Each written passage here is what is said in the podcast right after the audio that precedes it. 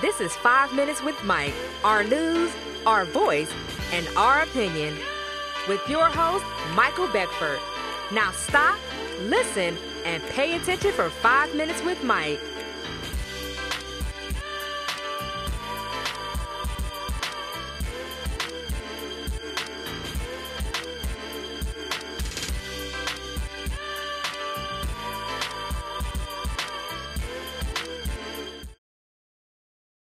Welcome to Five Minutes with Mike. I'm your host extraordinaire, Mr. Michael Beckford.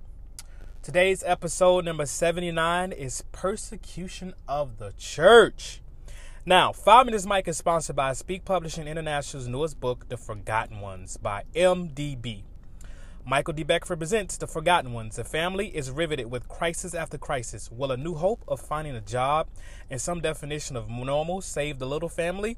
Or will it be too little, too late, with the ongoing pandemic that will shutter the very businesses they desperately need to survive? The Forgotten Ones is available exclusively now on Amazon.com. Now, today is Tuesday. Welcome to 5 Minutes with Mike. This is episode number 79. As stated, episode 79's title is Persecution of the Church. Now, I know a lot of you guys have been watching the news. There's always seems to be some panic every day.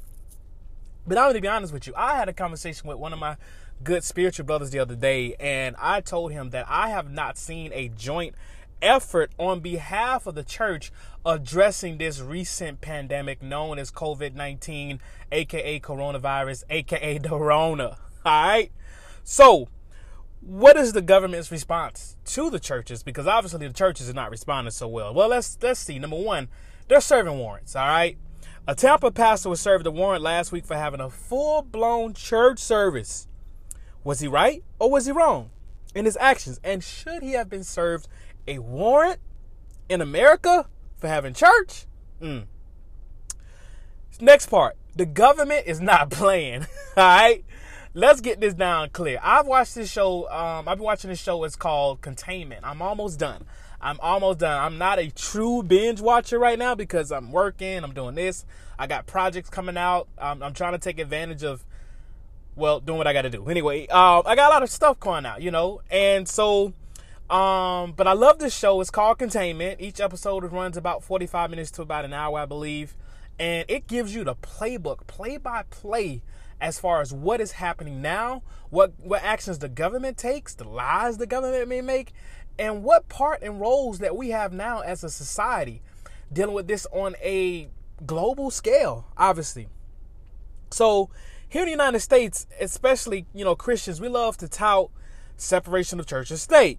We also talk big about the right to be able to worship. Well, we do, but what happens when there's a pandemic? What powers does the government really have to determine whether whether pastor and his or her flock can freely worship?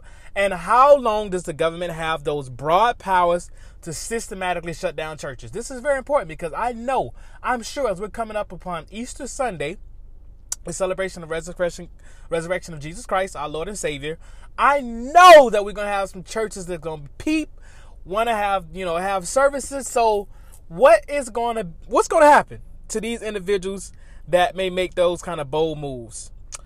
Now, the last part is should we believe God's word or the government?